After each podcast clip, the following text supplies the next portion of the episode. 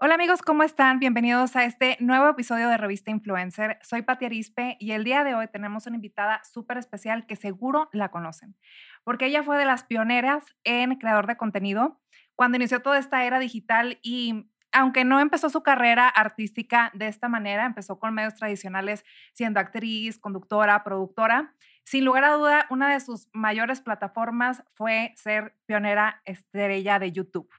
Conocida como Just Stop, ella es Jocelyn Hoffman. hola, ¿cómo estás? Bien, ¿y tú, Pati? Muy bien, bienvenida. Muchas gracias por estar aquí con nosotros. No, gracias a ustedes por la invitación. ya queríamos que vinieras aquí a la revista. Ya me urgía. sí. ¿Cómo has estado? Bien, muy bien, muchas gracias, con muchos cambios en la vida.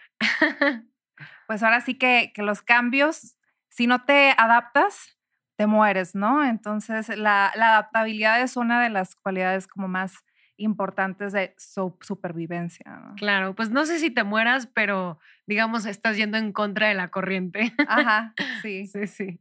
Oye, ellos platícanos, cuando tú iniciaste eh, tu canal de YouTube, que fue en el 2011. Sí. ¿Cómo inició esta idea? Pues mira, como lo mencionaste, empecé en medios tradicionales eh, yo desde chiquita hacía comerciales, cosas para televisión, luego empecé a hacer cositas en TV Azteca, conducción, también me gusta mucho. ¿Estudiaste en TV Azteca o...? No, no estudié en ninguna escuela en particular, más bien como que siempre estuve trabajando y ahí fui agarrando experiencia. Después ya empecé a tomar talleres, talleres que de cine, que de actuación, que de otras cosas, pero como tal una carrera, no. Y mm, y cuando estaba trabajando, porque justo yo dejé la universidad, ya llevaba dos años y medio en la carrera de comunicación, y la dejé para trabajar de conductora, que pues en teoría me pagaban de conductora, pero me ponían a hacer todo, ¿no? Así de tú escribe y tú consigue y tú produce y tú casi, casi tú edita, nada más les faltaba eso. y, y ahí aprendí mucho. Para mí eso fue la gran escuela mucho más que, seguir en la carrera, porque yo lo que quería eran los medios, televisión, radio, eh, memoria por ser locutora. Y, mm, y cuando acabó mi programa, que duró un año, como que cambiaron un buen de cosas de, de esa televisora. Dijeron, no, pues ya vamos a quitar como todo. No sé si se fueron a la quiebra o qué pasó. Y ahí se empezó a poner de moda este formato de blog. Y yo dije, ay, órale, qué padre me llama la atención. Y entonces me comuniqué con Wherever y con otros que, que en ese momento estaban haciendo, que no eran tantos, la verdad, o sea, yo creo que eran como, no sé, conocidas unas cinco personas más o menos. Y empecé a observar, dije, ah, pues ahora que ya no tengo trabajo, me voy a poner a hacer esto. A ver o sea, fue por pura diversión, así como sí, que... Sí, como, como que para mí fue un reto de, a ver, a ver qué me sale, ¿no? A ver qué puedo hacer, a ver, eh, no sé, vamos a jugar con mi creatividad. Y la verdad es que, o sea, exprimí mi creatividad, ¿no? Hice de todo, así, todo lo que se me ocurrió, lo empecé a hacer. ¿Y cómo definiste tu estilo? O sea, ¿con qué empiezas? Pues yo siempre he dicho que soy muy miscelánea porque pues hago de todo. O sea, no, no me quise encasillar en algo, sí era más entretenimiento y comedia, pero pues hice de todo, hice drama, hice terror, hice canciones, o sea, todo lo que se me iba ocurriendo, lo hice. Eh, hice noticias, mm, o sea, hablé de temas serios, hablé de temas chistosos, o sea, hablé de todo.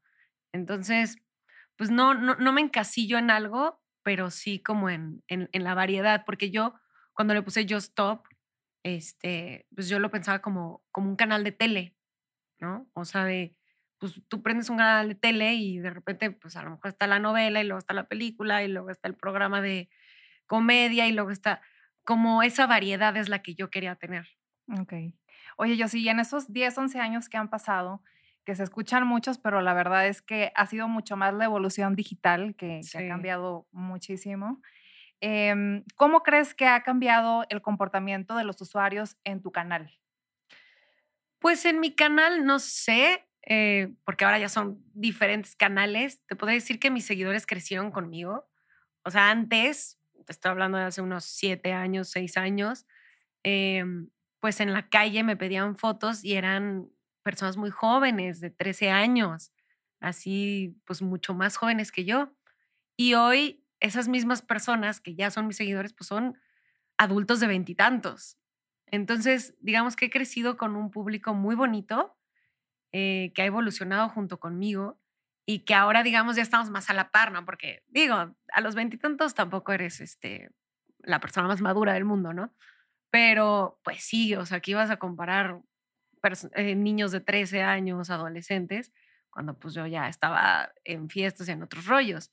Entonces, pues sí, sí ha habido una evolución y, mm, y ya no, ¿cuál era la pregunta? ¿Cuál era la pregunta? De cómo ha cambiado tu, o sea, el comportamiento de tus usuarios a lo largo de los años. Porque, pues, obviamente, cuando empezaste no es la, la misma persona que eres el día de hoy, ¿no?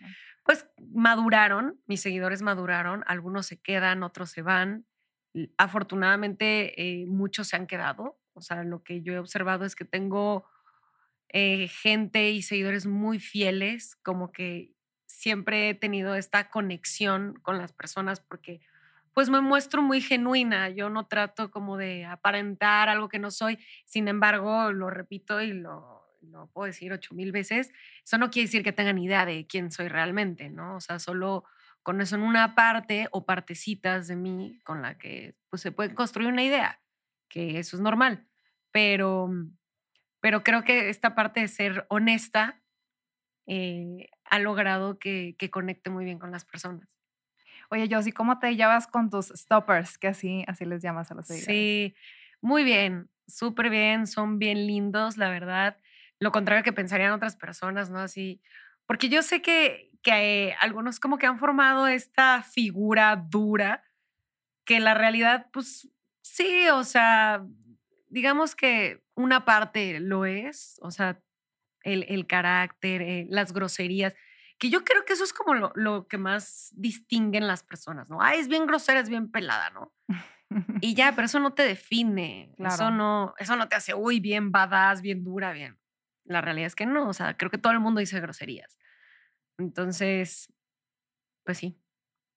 Oye, Josie, ¿cuál ha sido tu, tu fórmula así que nos compartas eh, los secretos de cómo, cómo has perdurado en el tiempo y, has tenido a este público constante? O sea, porque lo difícil como a veces llegan muchos youtubers, influencers, eh, creadores de contenido a la cima donde se hacen súper famosos, pero luego ya después todo el mundo los olvida. Entonces, ¿qué nos puedes compartir acerca de esto? Pues mira, yo creo que diario nacen nuevos creadores e influencers o como les quieran llamar. Eh, hay muchísimos y hay de todo para todos. O sea, hoy en día creo que sobran, ¿no? Hay muchísimos.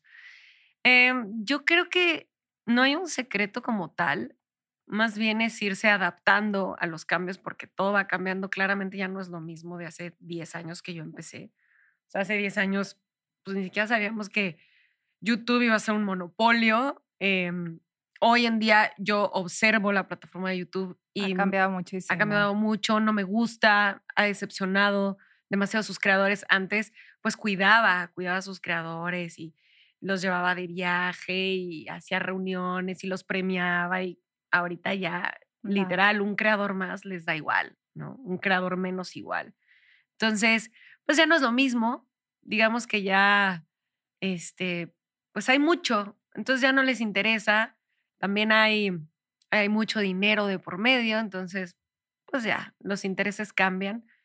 Em, yo no creo que haya un secreto como tal. Yo diría que cuando haces lo que te gusta y te apasiona, pues se siente. Y hay muchas personas, muchos influencers de hace tiempo que, pues sí, a lo mejor una racha les va bien, pero ya después ya no saben qué hacer. Ya es como, pues bueno, ¿no? O sea, a lo mejor ya bailaste 800 veces en TikTok y ya la gente ya no te quiere ver bailar. O sea, ya esas mismas personas ya crecieron y ya les interesa otra cosa. Entonces también es ir como evolucionando y cambiando el contenido. Por eso te digo que yo nunca me, me encasillé en, en una sola cosa, siempre hice un poco de todo. ¿Escuchas mucho a tus seguidores como para qué les gusta, para crear cosas o simplemente tu autenticidad? Sí los escucho y por supuesto muchas veces he pedido opinión, sugerencias, oigan, qué les gustaría y así. Pero también, pues luego la gente se clava mucho con lo morboso, ¿no?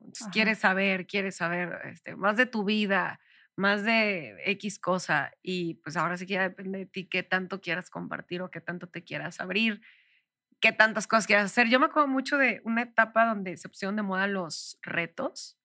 O sea, todo el tiempo era retos en YouTube, ¿no? Y retos así que yo decía, no, es que yo no quiero. O sea, a mí no me gusta eso de exponerme, eh, no ante la cámara ni nada, sino de que, no sé, comerme el chile y, y, enchilarme y sentirme mal, pues nada más por el entretenimiento de la gente. O sea, como ahora en TikTok se puso también de moda un tiempo ese. Ajá, o sea, ese, ese tipo de show cirquero a mí no me gusta.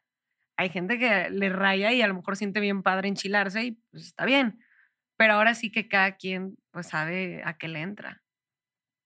Oye, Josie, hablando de los cambios, tu faceta que tienes ahorita como, como en tu núcleo familiar. Acabas de subir ayer una foto que cumpliste un mes de, de tu nueva familia de seis con Gerardo, los perros Hoffman y obviamente el bebé que viene en camino. ¿Cómo, cuéntame cómo estuvo tu boda, o sea, ¿era lo que lo planeaste con mucho tiempo? Cero, cero tiempo. Creo que en un mes, en menos de un mes lo planeé. Eh, no, no tuve wedding planner, yo hice todo y tampoco crees que me desgasté ni nada. La verdad es que fluí muy cañón. Algo que he aprendido pues estos últimos años es como pues a dejar que las cosas se acomoden, porque muchas veces tendemos, y en este caso hablo mucho por mí, a querer controlar las cosas. Decir, no, es que esto tiene que ser así, tiene que salir así, perfecto, y, y a veces eso nos enloquece. Entonces, digamos que últimamente he soltado mucho y pues a ver, o sea, si nos vamos a casar, perfecto, busquemos lugares. Ah, ya, ¿no? Ya encontramos un lugar. Ah, bueno, ahora, ¿qué nos hace falta esto? Ah, pues busqué, ahí está, ya quedó. Y las cosas solitas se iban acomodando. O sea, te juro, me llegaban, ¿no? Así de que hasta amigos me decían, ¿qué te hace falta? No, pues creo que nada. Ah, bueno, este, un DJ. Ah, yo te llevo todo. Ah, perfecto, súper. O sea, como que solito se acomodó, estuvo bien bonito, fue muy chiquita, estuvo la gente que, que para nosotros es como la más cercana y así lo queríamos porque, o sea, sí, que, sí queremos una boda más grande para festejar, sobre todo porque pues, ahorita yo no puedo ni tomar ni nada, o sea, realmente no puedo enfiestar bien. Y entonces esto lo queríamos mucho más simbólico, una boda más em, que simbolice nuestro amor, nuestra alianza, eh, donde pudiéramos compartir palabras y la gente que nos quiere y nos conoce también. Entonces queríamos algo chiquito y salió perfecto, estuvo increíble.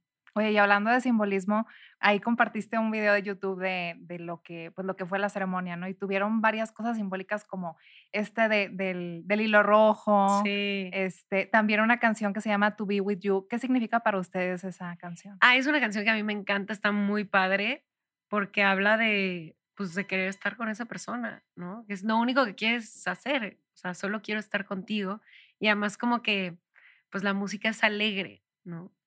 Y, y pues estuvimos ahí escogiendo canciones, pero igual no nos clavamos tanto, ¿no? Así que escuchamos dos, tres, a ver cuáles nos recuerdan, ah, esta, esta está chida, y así. Entonces, pues sí, sí estuvo padre y sí compartí lo que pude grabar, pero, pero sí la idea es que fuera muy chiquita, Sí, como muy, muy este, íntima, ¿no? Sí, le, les llaman como bodas elite. No, no es elite, espera. Petit. Ajá, petit, elite. Ay, ay, empresa. petit. Y entonces te puedes buscar boda petit. Y no está tan fácil porque la mayoría de lugares son muy grandes. Ajá. Pues tampoco quieres que el lugar. O sea, ¿como cuántos invitados, invitados fueron? Eran, mmm, creo que 30 y algo, 35. Sí. Y más que nada, pues fue como fluiste, o sea, o era la boda que imaginabas. Sí, sí creo que diría que fue la celebración de amor ideal y ya después sí queremos hacer una ya con la bendición caminando y así, este, y ya pudiendo enfiestar y poder invitar a muchas más personas porque pues al final ya sabes de que no falta la persona que se siente, es que no me invitaste, tú sí, pero era chiquito, ¿no? Deja que haga la grande ya te invito. Ya todos los demás. Oye, hablando de, de, esta nueva etapa que estás viviendo, que vas a ser mamá, antes decías que, bueno, como que no te, no eras muy niñera, ¿no? No soy. Este, no, sí, esto así con, ¿ha cambiado tu forma de, de pensar o algo? No, la verdad no. O sea, digamos que ha cambiado muchas cosas de cómo las veía antes. Ahora las veo, digamos, como con mucha más, mm, no sé cuál sería la palabra, pero con mucha más conciencia de cómo son sin tanto juicio, ¿no? Porque, digamos, a lo mejor antes veía a niños y decía, ay, no, niños. Y ahorita ya los veo y como que a conciencia los observo. Hay cosas que me gustan, hay cosas que no. Y, y así, digamos que con mucho respeto, ¿no? Con mi distancia y con respeto. Y no, no ha cambiado. La verdad es que me siguen sin gustar los niños. Este, pero, pero pues sé que aquí va a ser distinto. El tuyo sí. Sí, nunca va a ser igual. Bueno, no sé, todavía no nace. Hay muchas personas que dicen, no, es que cuando nazca todo va a valer la pena.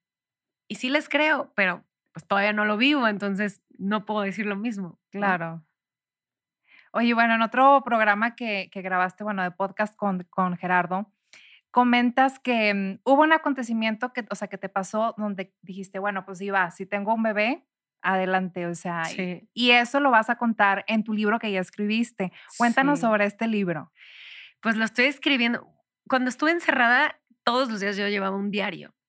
Entonces, literal, así con fechas. Bueno, el primer mes no tenía ni cabeza para las fechas, entonces eh, fue un relajo.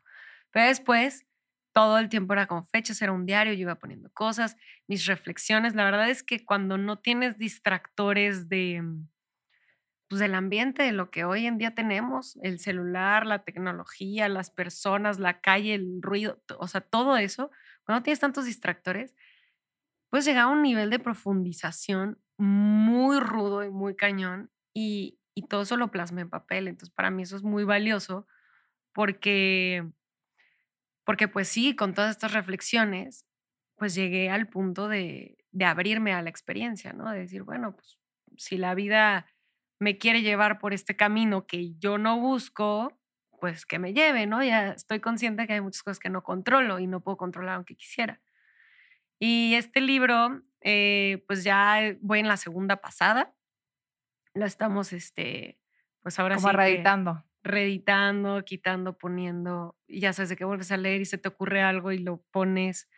Entonces, pues yo pensé que iba a ser más rápido, pero no, no está tan rápido, porque además, pues se me juntó con otras cosas, ¿no? De que boda, bebé, esto, lo otro. Es que todo fue súper sí. Sí, entonces, pues yo, o sea, ¿de qué sale este año? Sale este año. Espero que salga antes que el bebé. este, entonces, pues yo, yo espero que ya pronto, a lo mejor por ahí de agosto, septiembre ya debe estar a punto de salir. Oye, platicas que, o sea, como historias o reflexiones o, de qué trata? Tiene muchas reflexiones de, del día a día, filosofía, religión, libros que leí, eh, pláticas que tuve y sobre todo la experiencia que se vive en, en, esos lugares que la mayoría de gente pues no, no tiene idea, no tiene conocimiento, están completamente desconectados. Yo era de esos. O sea, yo era de esa parte de personas que decía, ah, pues cárcel, órale, pues ahí meten a la gente que se porta mal, se acabó.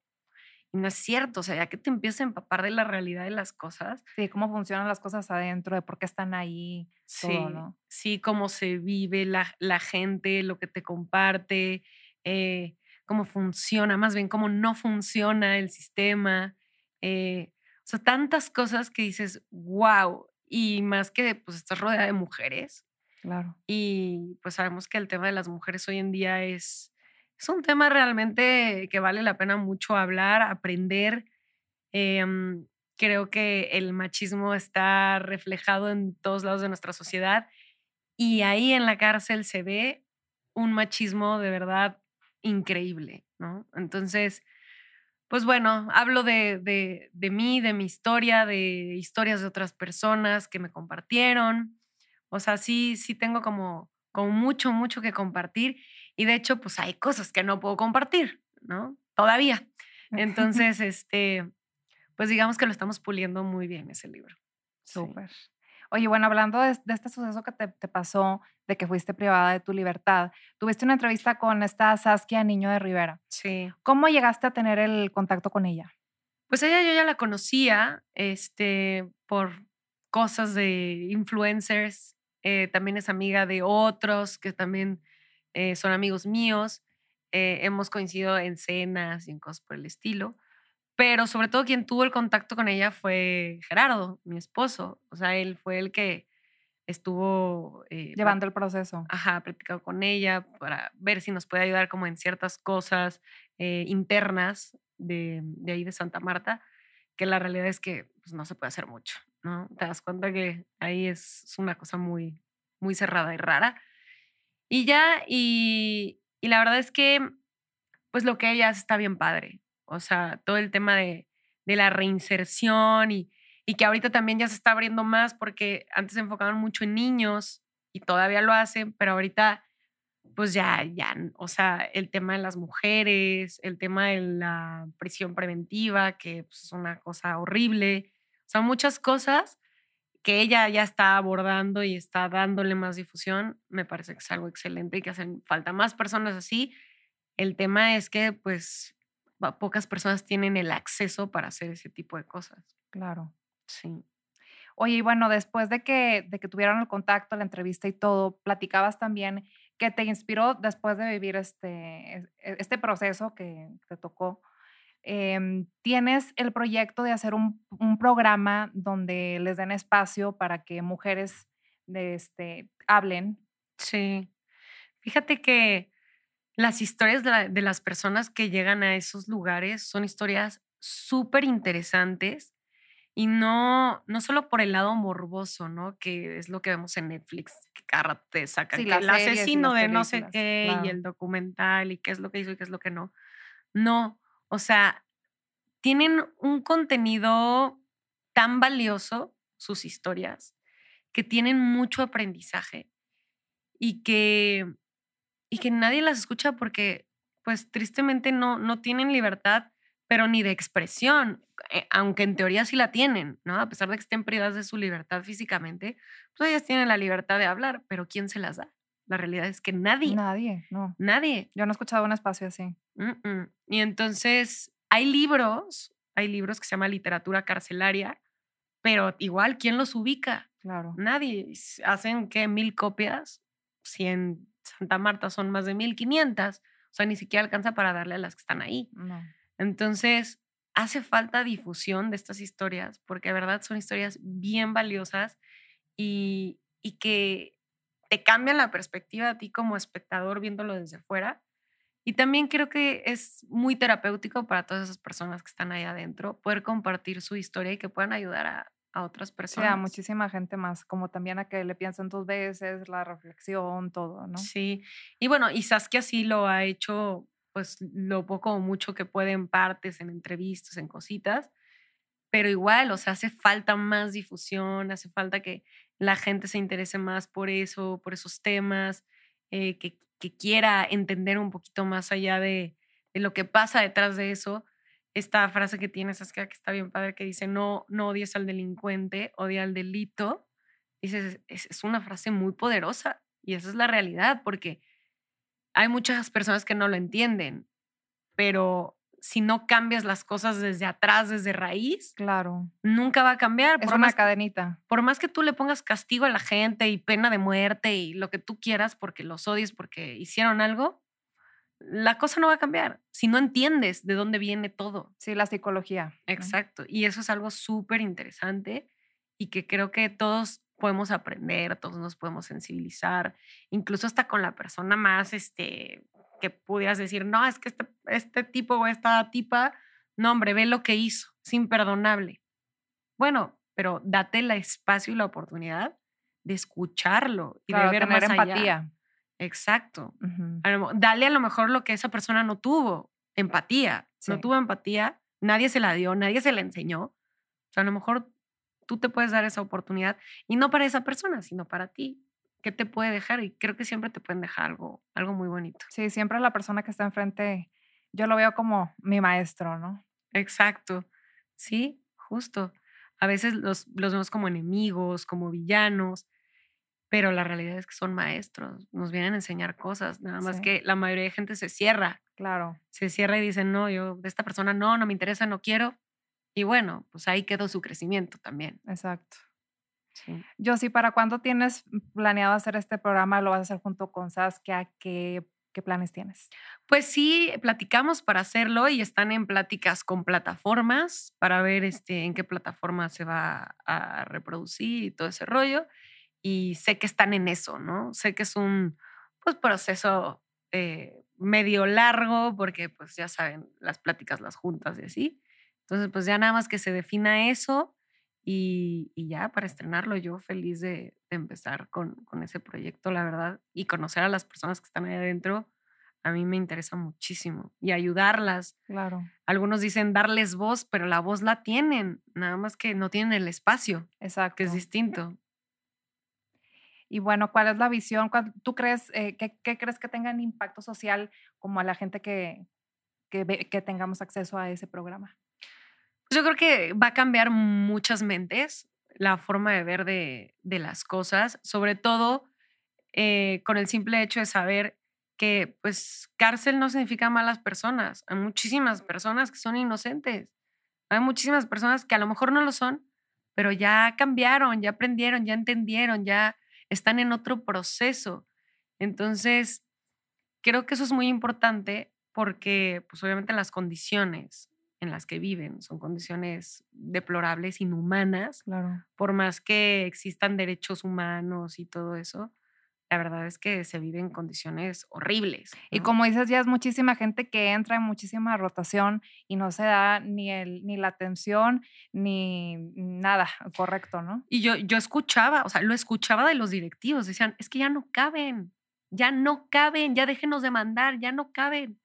Y es que mandan personas a lo güey, esa es la realidad. Claro. O sea, ya, ya no hay una selección no sé, como nosotros podemos creer o pensar o imaginar que vemos en las series, ¿no? De, ay, sí, los detectives investigan y entonces agarran al culpable. Eso no existe.